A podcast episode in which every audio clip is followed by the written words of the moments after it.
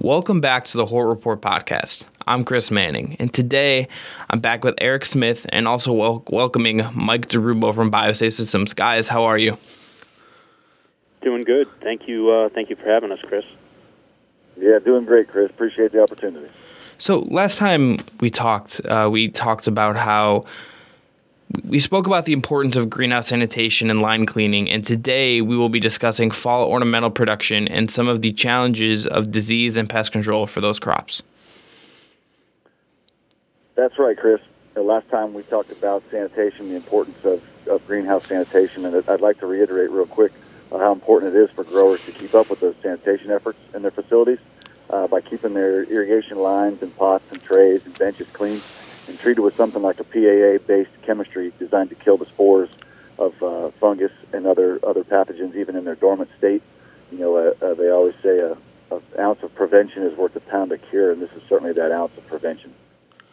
So that's great. And let, now let's move on to some fall production issues. So I have spoken to many growers, as I'm sure you guys have as well, that begin their fall production by using by root cuttings. Um, and what are some things that can be done to ensure the health of the plant during such a critical phase of development? Well, a good habit to get into is to sanitize the cuttings and growing media uh, prior to sticking those cuttings. Uh, this will ensure that the cleanest possible start uh, for those products, eliminating the potential for harmful pathogens early on. This can be done basically through a cutting dip, you know, in a dunk tank or a bin, uh, and a drench of the media once the trays or your pots are full, depending on you if you're which ones you're using. This is especially important if you're importing your cuttings from overseas.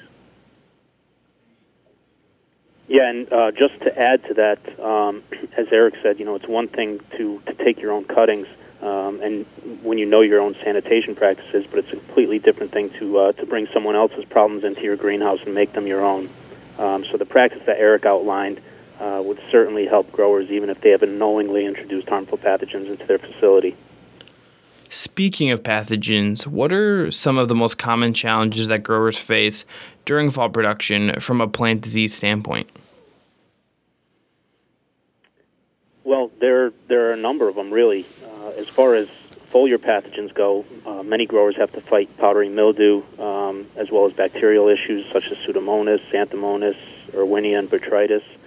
Uh, these are all common throughout the country, so it's important to work preventatively by utilizing something like a non-residual chemistry that can eliminate uh, those pathogens and their spores on contact uh, before they're able to really establish themselves, and you find yourself chasing the issue around the greenhouse. Mike, that's a great point. Uh, utilizing a bactericide fungicide uh, that also kills the spores, along with your conventional chemistries, uh, can ensure proper prevention and keep pressures at a minimum. Uh, this is also true for soil-borne pathogens. Uh, common problems that everybody knows, such as Rhizoctonia and Pythium, are best handled preventatively uh, in the same manner. You know, using a sporicide in conjunction with your conventionals can go a long way in keeping soil-borne pathogen pressures low.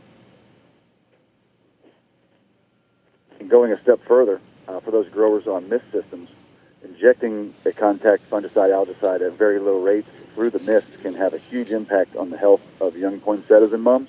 Uh, we often make recommendations to growers of injecting ZeroTol 2.0 at 1 to 1,000, uh, up to 1 to 3,000 into the mist system. This will provide growers with the peace of mind knowing that they're always keeping the pathogens at bay, uh, even when they're not there. Uh, also utilizing a non-residual chemistry that knocks back the inoculum on the plant provide growers with the advantage of not having to change their entire spray program around uh, should a, a, bigger problem arise later in the season. Uh, also prolong the life of the chemistries that are designed to treat specific diseases.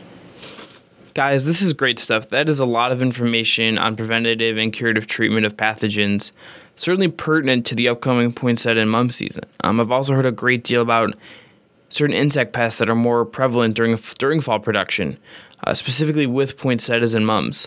What are you guys seeing in the field, and what are some of the recommendations you have for our listeners? Well, as far as insects are concerned, uh, you know we see a great deal of pressure from fungus gnats, of course, uh, shore flies, and uh, everybody's favorite thrips and whiteflies. Uh, fungus gnat larvae actually can be a big problem, but they're often addressed early uh, with media drenches that we discussed uh, earlier in the podcast. Uh, but for others, you know, again, it's often better to work preventatively. So using biopesticides is a great way to keep efficacy high and to keep your REIs low. Uh, there are many on the market now that are broad spectrum, and in the case of BioCeres WP and AzaGuard uh, in a tank mix, you can target the complete life cycle of the pest. So this will decrease the time needed to scout for the pest, you know, saving your labor dollars for other production needs, which I'm sure there are many. Uh, this also reduces the need for many expensive synthetic products that target only specific portions of the insect life cycle. It's also important to mention when dealing with pests and production that we talk about the rotation of products. Uh, the IRAC codes are important to follow, especially with pests who reproduce so quickly, uh, where mutational resistance can occur, oftentimes more much faster than we'd like to imagine. Uh, using an exempt product with no mutational resistance really throws a curveball to the pests and can really strengthen, strengthen the insecticide rotation.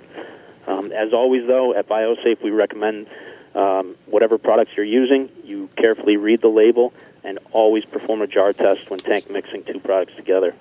It's the cheapest insurance policy you'll buy for your operation. So I think we've touched on some key issues today, such as sanitation, disease, and pest management. Um, I think that this is going to give our growers out there a great deal of information to take home, and it's information they can immediately apply to their upcoming production, and they'll see an increase of their crop and in their profits. Uh, guys, thanks so much for joining us today. Thank you. Yeah, thanks, Chris. Appreciate the opportunity. And if you want to reach out to Eric or Mike for some more advice, uh, Eric can be reached at esmith at biosafesystems.com.